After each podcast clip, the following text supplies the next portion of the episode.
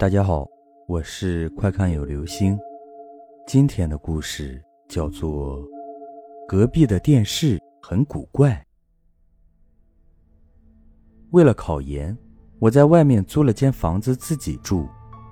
这个地方可以说是典型的违章建筑了。我住6楼，对面楼和我的距离不到2米，我连对面楼的邻居是男是女都不知道，但我却很讨厌他。因为他整天24小时永不停歇地开着电视，而且只看该死的新闻台。天这么热，我不可能不开着窗，每次都听着他的晚间新闻入睡，每天都被他的朝闻天下吵醒。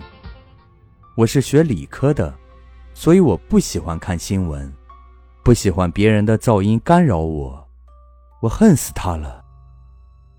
可我每次怒火冲天地跑下自己的6楼，再豪情万丈地爬到对面的6楼，然后气急败坏地敲他家的门时，从来没有人开门。即使我敲门敲得他隔壁都出来了，也没人给我开门。但我可以肯定，绝对有人在家。为什么？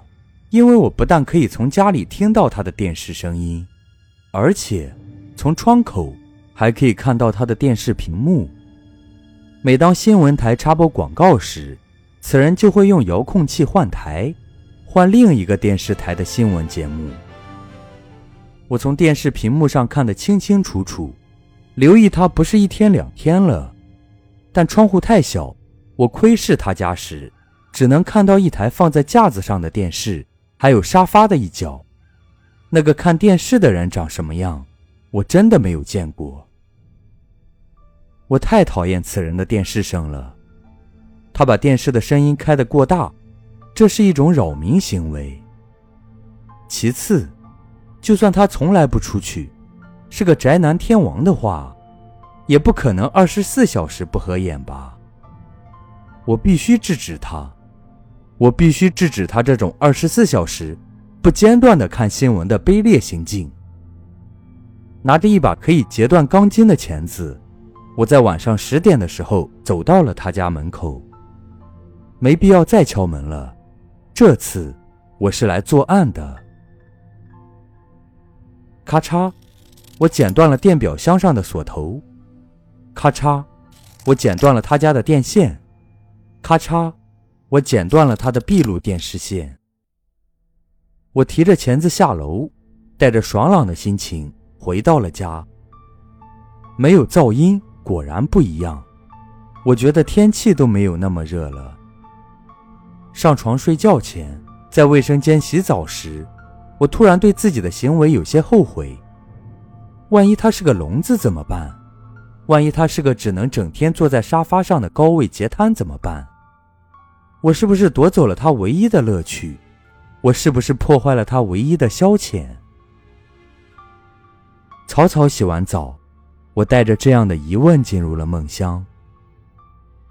半夜，我被电话铃声吵醒，不需要睁眼，听声音就不是我的手机，应该是固定电话。我哪有固定电话？突然，我像被凉水泼了一般的从床上坐起来，我打开灯，寻找着铃声的来源。这声音好像来自于沙发旁边的墙里。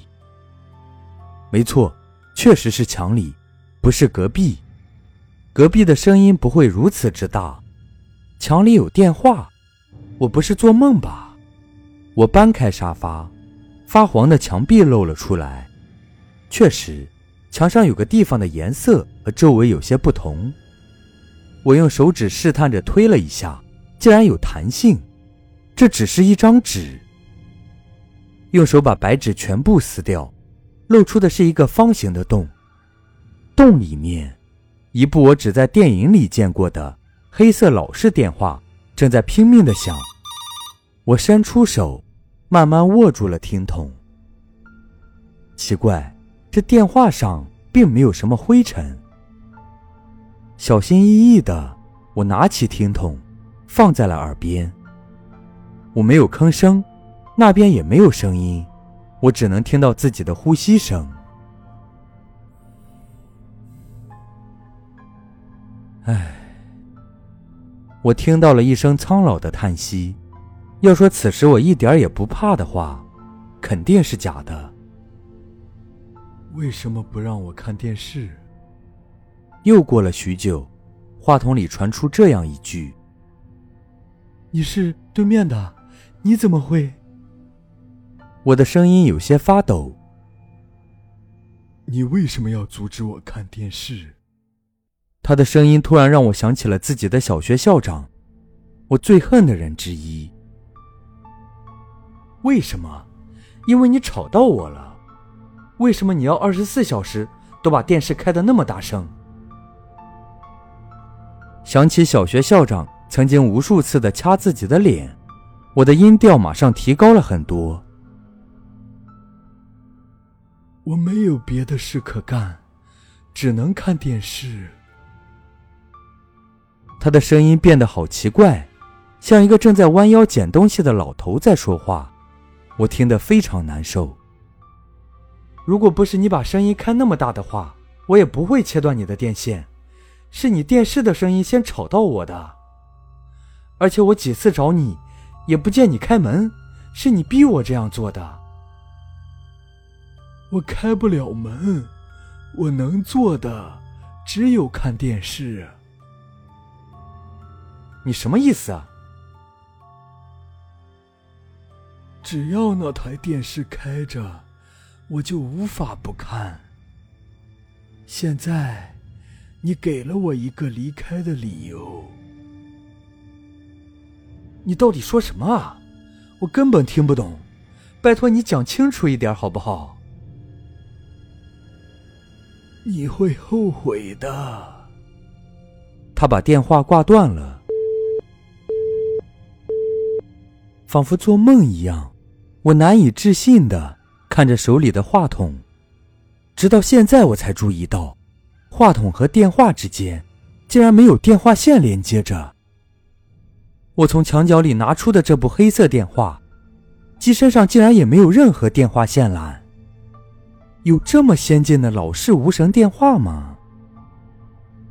穿上拖鞋，我走到窗户旁，看着对面那间已经没有了电视声音的窗口，此时里面漆黑一片，似乎从未有过任何生命痕迹一般。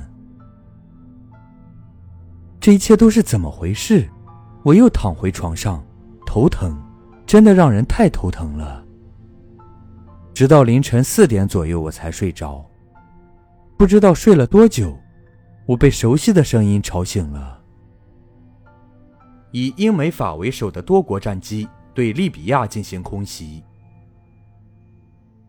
见鬼，你呀这么快就把线又接上了。我闭眼骂了一句，可当我睁开双眼，新闻声又没有了。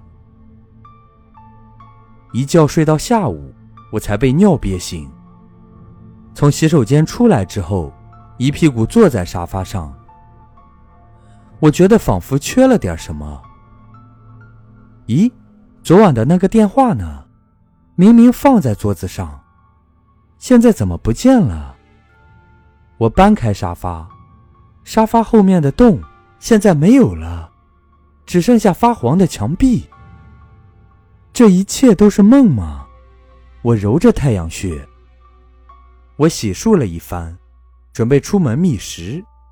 把门反锁上的时候，我似乎听到了什么声音，应该是我饿得耳鸣了吧。我快步下楼，吃过饭，瞎逛了一圈之后，就打道回府。还没有走到家门口，我就听到了一阵电视的声音。